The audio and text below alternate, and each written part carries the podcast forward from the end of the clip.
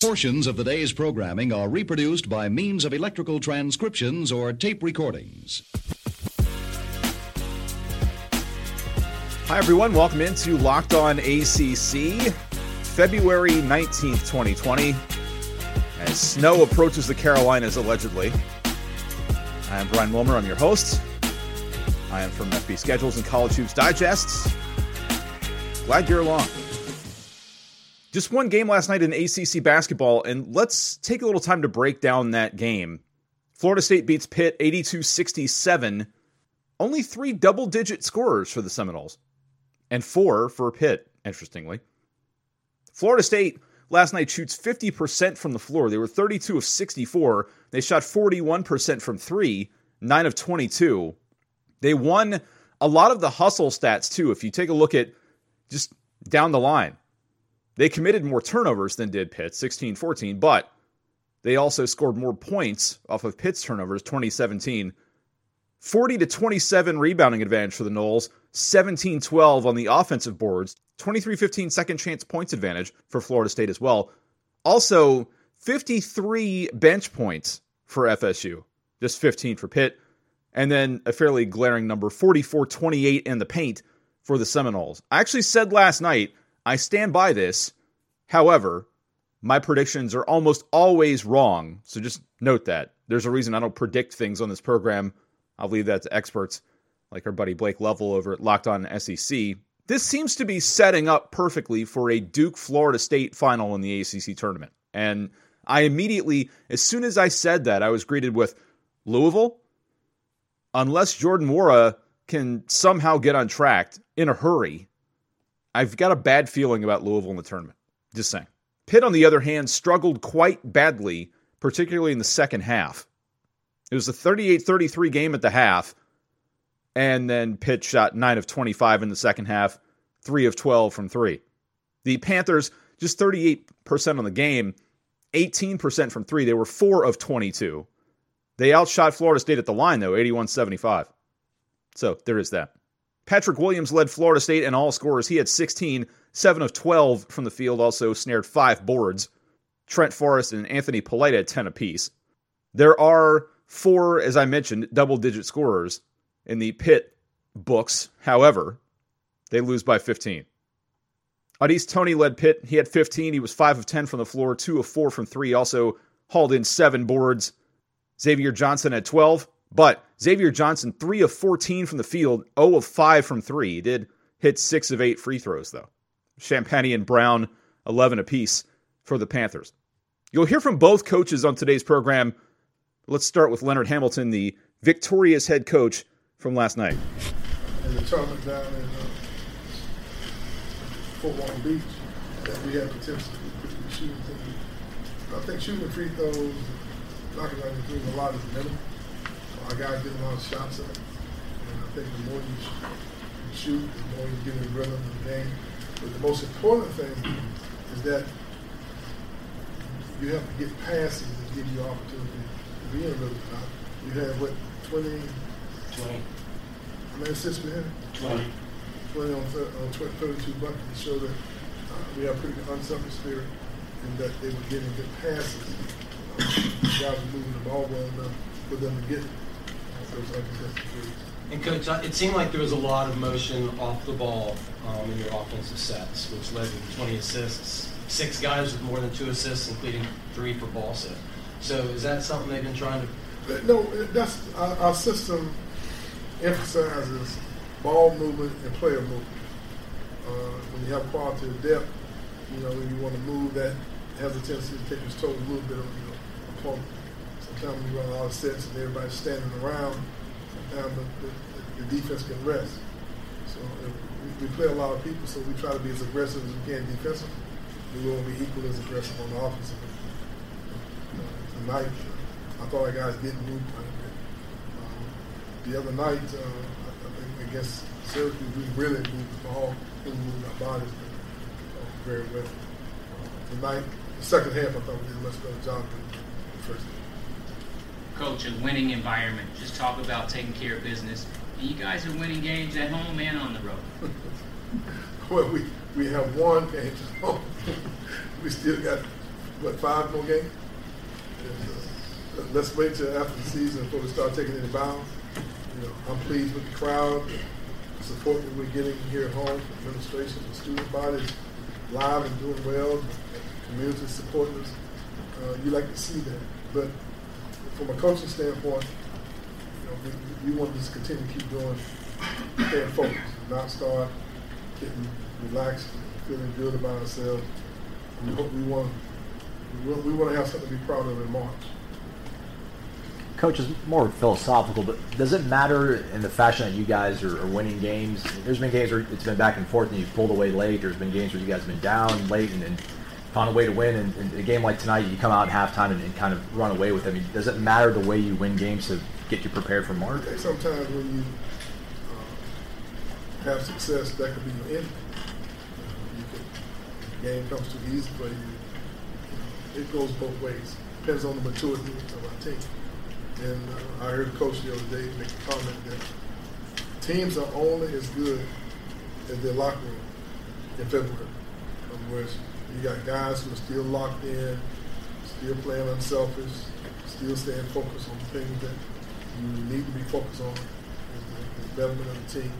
And I think our guys are, are doing that. I'm, I'm, pleased with that.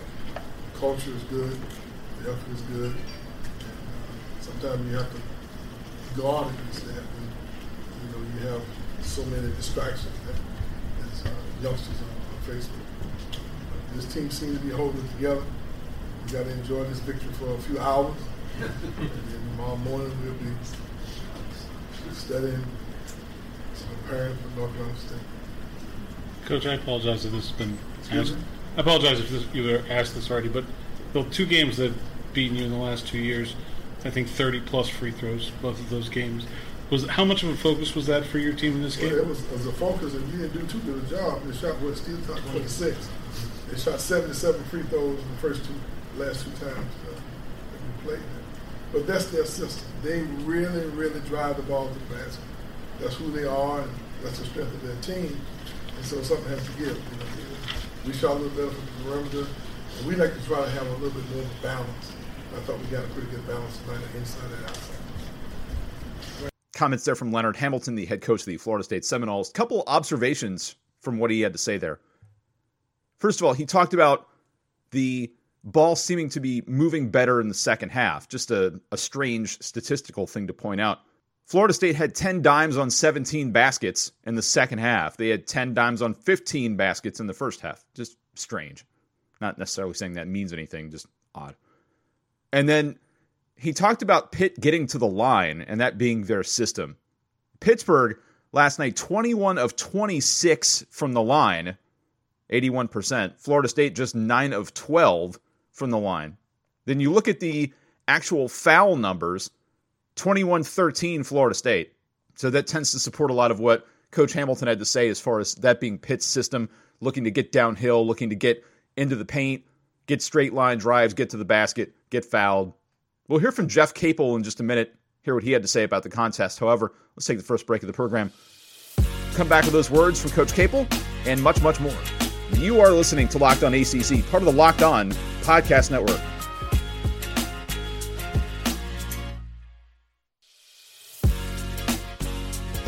Welcome back to Locked On ACC, February 19th, 2020. I am Brian Wilmer. I'm at Sports Matters on Twitter follow me and see my ACC and non ACC thoughts. You can also contact the program at Locked On ACC on Twitter. Also, send us an email, lockedonacc at gmail.com. Mentioned we would hear from Pittsburgh coach Jeff Capel. Hear his thoughts. As Florida State, they're an outstanding team. Um, I think they're one of the better teams in the country. They're a team that I think is definitely in contention for a Final Four, and I think they have a chance to win it all. They have experience. They have great, obviously, great depth, talent, length, athleticism. Uh, their defense puts you in a position where it's it's hard to run offense against them. So you just have to be able to play offense and hope you can make enough shots, uh, make good decisions. You know, get fouled, get to the free throw line. Um, and we, we did th- that in spurts today, tonight. Um, I thought we did some good things with their depth, uh, their size, their athleticism just overwhelmed. Uh, you know, we, we, we didn't rebound the basketball well, but a big part is that's a big strength of their team. So, uh, again, we'll learn from it. We'll get better. Uh, but congrats to them. They're a terrific team. Jeff, Jeff- what was the improvement that you saw in Florida State from last time you played them up in Pittsburgh and how they progressed up through the ACC? Well, last time we played them, it's like it's almost like it's a season ago. I mean, it's, it's three months ago, a little bit over three months ago. Back in November. Um, and so they've improved a lot. I mean, I think a big key is, is the improvement of Patrick Williams. I think everyone knew coming out of high school he was one of the better players entering college basketball. And sometimes it takes those guys a while to get used to college basketball, to get acclimated to the practices, to the pace of things, and, you know, and things like that. So I think that's been the big jump. Obviously, his ability, uh, his talent, I should say, in the way they utilize him, and then their depth. And we played them, they, you know, a couple of big guys were out; they didn't play. I think MJ Walker was coming off of an injury. I think MJ's uh, shooting has gotten better. I think as a team, if you look at conference play, they're averaging about nine made threes a game. I think that's a big improvement from when we saw them from uh, the first game. Jeff, you got, you got the 31 free throws in the first game against them. You said you were able to do it some, but how were they able to stop you from getting to the lane and getting fouled tonight? I don't think they stopped us from getting in the lane. We just didn't get fouls. I I think I think they I guess they did a better job of playing us without fouling. And we were able to get in the paint. What what was the key to coming out with that energy and hunger that you always talk about in this first half? Well, you know, we got off to a good start. That's something we've tried to look at some different things of doing on the road. You know, you guys that follow us, we've not gotten off the good starts on the road. I, I thought you know, we were the first to the floor. I thought we did some things, uh, you know, that were tough. Uh, you know, we rebounded the basketball early at halftime. The rebounding uh, thing was tied, um, and you know, we ran out of gas. But I just thought we got off. You know, we spread them out. We were able to drive. We made some good decisions. We cut. Um, you know, I, I was shocked to see them go to a zone. You know, they're, they they they went to a zone defense against us. That's something you don't see out of the Florida State team that much. Um, but I just thought they their athleticism and depth overwhelmed us throughout the 40 minutes. Jeff, do you, you went with Kareem and Gerald a lot early. Was that a matchup thing, or or you got some foul trouble too? Yeah, we were in foul trouble. We were in foul trouble. But those guys have played well. I mean, Kareem played well at, at Virginia Tech, and so we went with him. Coach Trent Xavier, obviously your two leading scorers coming into this game, but Florida State was able to kind of shut them down tonight. Just what were they able to do to stop those two guys? Well, there's a lot of tension on those two guys. A lot of attention. Um, they have bigger guys. Uh, they switch everything, and uh, they just kept sending bodies at them. And then you know, they missed some shots too. I mean, that's part of it. They missed some shots. It seemed like you had Terrell and, and Au'Diese kind of going early on, but weren't able to consistently get them in open looks throughout the game. Was that something they were trying to take away from you? You think after, after They take away everything. I mean, they're one of the better defensive teams in the country, and so it's it's hard to run an offense against them. You know, if you have set patterns. I mean, one of the perfect examples is everyone that's followed Virginia since Tony's been there. They run blocker motion. When they played Florida State, they did not run it one time the whole game. Not one time. And so you can't necessarily, it's difficult to run plays against them with how they play defense. And so you have to try to spread the floor out. And then hopefully you have a couple of guys that can create and make right decisions. And so Terrell and all these stuff came because we cut, we made good decisions, they were able to finish, they were able to finish through contact. And that's why those came. They went zone. And so obviously that changes some of those looks that we got. Um, and again, we, we just, you know, we didn't make some shots and we didn't make the best decisions throughout the game. Because we saw Eric in warm-ups, but obviously he didn't go. Do you have an update on his status? Yeah, he's okay. He just didn't play. Could you, um, Patrick Williams obviously has, has blossomed over the course of the season. Uh, I mean, he's like, uh, everybody knew of him coming out of high school, but what, what, impressed you about the way he played? Well, he's gotten better. That's the big thing. I mean, he's he's he's more poised. He understands college basketball better now. He understands, you know, what's needed of him. Obviously, he's improved. He's shooting the ball better. He's handling the ball better. He's a big time prospect. I mean, he was that way coming out of high school. You know, everyone in the country wanted him. They did an amazing job recruiting him, getting him out of North Carolina. and he's really starting to blossom here. It's the reason why he's you know looked at as one of the top guys potentially for the NBA draft. If that's something he chooses to do. When you have talent like that, and then you surround them uh, around other really good guys and older guys and a great culture, then you have a chance to develop something um, really good. And he's done that. Coach, talk about going forward at Pitt and, and your next opponent, and just moving forward. What's hard? I mean, this league's a grind. We play Virginia on Saturday, and obviously, they're they're the best defensive team in our league. I think they're ranked number one in the country again. Um, you know, it's a different group, but they still have championship DNA.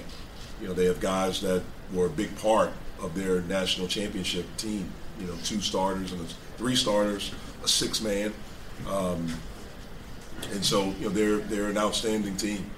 And uh, you know we have to get back, get some rest. It'll be late when we get in tonight. We'll take tomorrow off, and we'll start getting prepared for them on Thursday. You talked about them having waves of talent. Is that something that's tough with your personnel situation to have an answer for? You don't. Yeah. Ha- you don't have waves of death, even if the, even if your guys are playing well. Yes. Is there anything you? I mean, is that kind of something you just kind of have to concede? We need time. I've been here for a little bit over a year. We need time to recruit, and then we have to win some recruiting battles.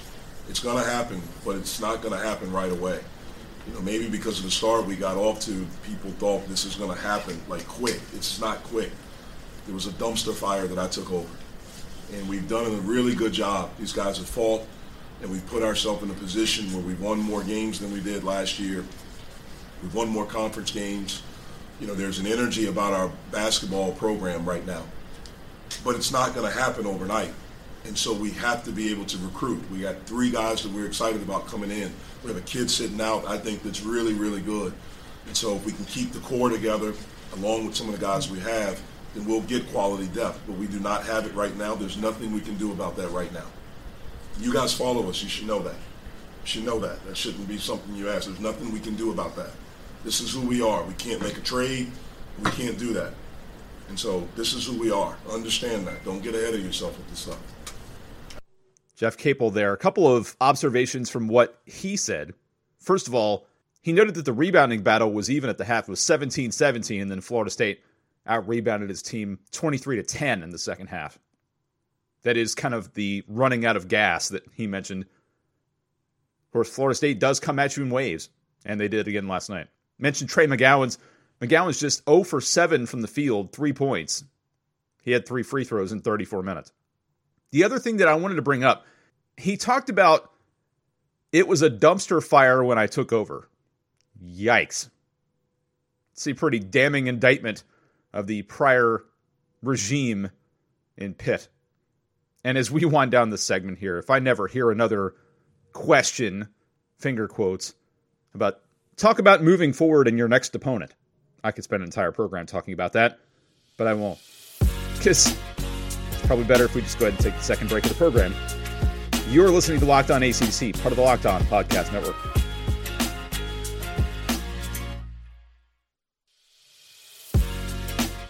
Welcome back to Locked On ACC for February 19th, 2020. Kind of an unusual program schedule this week. There will be either tomorrow or Friday that there will not be a program. Long story, but we appreciate your understanding. We appreciate your staying with the program. Stay tuned to Locked On ACC on Twitter for any programming schedule changes. It's getting to be that time of the year as we get into tournaments and various other things where we may have a little bit of an altered program schedule, but as I said, we appreciate your patience. Very briefly, just two news bits from the ACC. Valerie Cagle and Logan Kamal, the players of the week in ACC softball. Cagle, a pitcher, designated player at all. She batted 500 last week, drove in 13 runs, hit four homers. She was four of five as a 21 to 2 win over Maryland took place. She had eight RBIs in that game, hit a three run homer and a grand slam. It's the second of the inning for the Tigers. Two grand slams in an inning. Clemson was just the seventh team in NCAA Division One softball history to pull that off. Kamel was 4 0 in the circle, as the conference notes. She pitched 18 innings, allowed one run, She struck out 25 in 18 innings. She no hit Western Carolina in a five inning run rule game. So Valerie Cagle, Logan Kamel, your players of the week in ACC softball. Taylor Soule and Elizabeth Kitley, the ACC basketball players of the week on the women's side. Soule had two double doubles for BC, 24 and a half points, 11 boards per game last week. She had 20 points and hauled in 10 boards, seven on the offensive side. BC beat Notre Dame 56 55 in that contest. She was then 11 of 13 against North Carolina, scored 29 points, brought in 12 boards. Kitley guided Virginia Tech to a 2 0 week last week. She totaled 35 points and 18 rebounds in a 64 61 overtime win against Georgia Tech and a 73 62 victory at Wake Forest. She had 14 points against Georgia Tech. Sunday, she had 21 points. She was 9 of 14 from the floor against the Jackets. She averaged 17 and a half points, 9 rebounds a game last week. That is her second ACC Freshman of the Week honor. So, congratulations to Taylor and Elizabeth as well. I wanted to quickly point out, mentioned our buddy Blake Lovell over at Locked On SEC. He mentioned on his program the first FPI release from ESPN. I'm never a big fan of these way too early projections or whatever it is you call them. But they do have Clemson as the top team in the FPI going into next year. I think everybody pretty much expected that. Trevor Lawrence, Travis Etienne, et al. Couple of ACC schools in the biggest jumps in the FPI ranking in the preseason top 25. Florida State jumped 28 spots. They are 23rd preseason, and Virginia Tech jumped 23 spots. They are 25th preseason. Curious to see about that Virginia Tech team. Four ACC schools in the top 25, according to the FPI. Clemson, number one, as we mentioned. North Carolina, number 18. Florida State, 23. Virginia Tech, 25. It then falls off from there. Louisville, 35. Miami, 37. Pitt, 43. Virginia, 47. Georgia Tech, 55. NC State, 59 within the top 60. Also, a couple of observations on Joe Lunardi's latest bracketology as of yesterday. He has Virginia as an 11 seed going to the Albany sub regional. In that grouping with them, he has the Cavs playing 6 seed Butler. The winner of that would play the winner of 3rd seed Penn State and 14th seed Hofstra. A couple of other notes about what Lunardi has. Just four teams from the ACC in the tournament. He has Virginia, as we mentioned.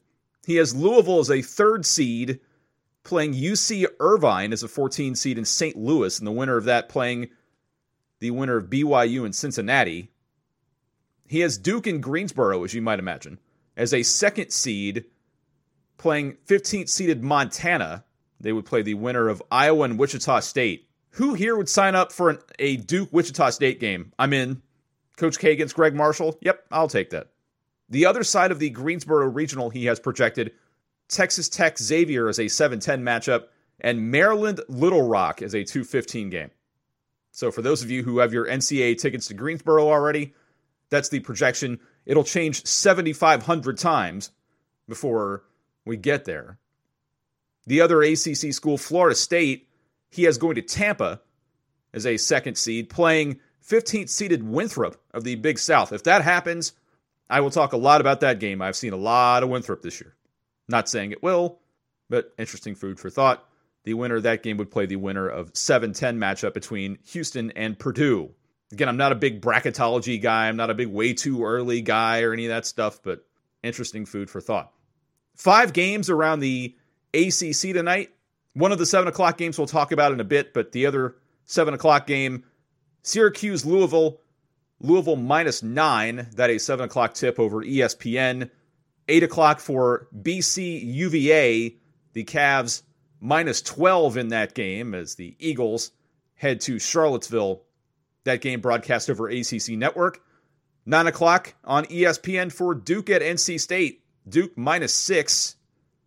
And also nine o'clock for your regional broadcast of Miami at Virginia Tech mentioned I would talk about the other seven o'clock game in a minute. Georgia Tech at Wake Forest, Wake minus two at the Joel. That's not really the story, though. The real story, courtesy of our buddy Conor O'Neill, the Winston-Salem Journal, talking about Dave Odom. Conor says Dave Odom takes a seat in Joel Coliseum's media room in a blue sweater. Joel Coliseum's media room, by the way, it's interesting place. Let's talk about that at some point. And let you know he's ready for questions with an upbeat declaration. Quoting, All right, here we go. Come on, throw it to me. So the first question, as broad as possible What is Wednesday night going to mean to Odom? And that's when Odom, rarely one short on what to say, doesn't have the word capacity to explain that, at least not yet. Quoting, I think I'll know more about it when I walk out on the court, Odom said this week. I'll get a better sense for what it's like. I know it's special. I know it's going to be heartfelt. And I know that just from, you know, a certain amount of introspection right now, it's going to be very difficult to get through it without a swell of emotion. Close quote. A banner will be raised to honor the former Wake Forest coach before Wednesday night's game against Georgia Tech and the 1994-95 Deacons team, which won the school's first ACC championship since 1962, will be honored at halftime. Odom's teams were 240 and 132 in his 12 seasons at Wake from 1989 to 2001, his crowning achievements being back-to-back ACC titles in 1995 and 96. But back then, he wasn't thinking at that time of having his banner raised one day at the Joel, obviously, and he's fully aware that he didn't get there alone. The thing that I've thought about since John Curry came to me and said we'd like to do this, the thing that I know is that certainly I didn't get here by myself, Odom said. Every staff I ever had was stellar. All of the players were committed and good and skilled, and they got better and they worked hard and they committed themselves to excellence, and they got beyond being afraid, which I think was really important. I mean, they played anybody, anytime, anywhere. Odom says and means that about his whole team from that breakthrough season, but two obvious names come to the forefront Tim Duncan and Randolph Childress. Childress is ready to be a part of a night that's long overdue, he said. I'm just honored that I'm able to be here, a part of it. Wish I could be more with the festivities and not with the game, to be honest, Childress said. I'm super happy for him. He's so deserving of everything, and I'm happy that a lot of our guys are able to come back. We're going to have a pretty big turnout. A lot of guys are making a concerted effort to get here, and that's not an easy thing to do in the middle of the week with families and everything else. Childress is the only player who seems guaranteed to be at Wednesday night's festivities, but it sounds like the program will welcome back plenty of players and staff who were part of the program. Listen, when you're dealing at this level, you don't know if anybody's going to be here, Odom said. Muggsy Bogues called the other day. He said, Coach, I'm coming, I think. I said, What do you mean you think? He said, Well, the Hornets are out in Chicago. I'm doing TV, but I've got a plane that's going to get me back, I think.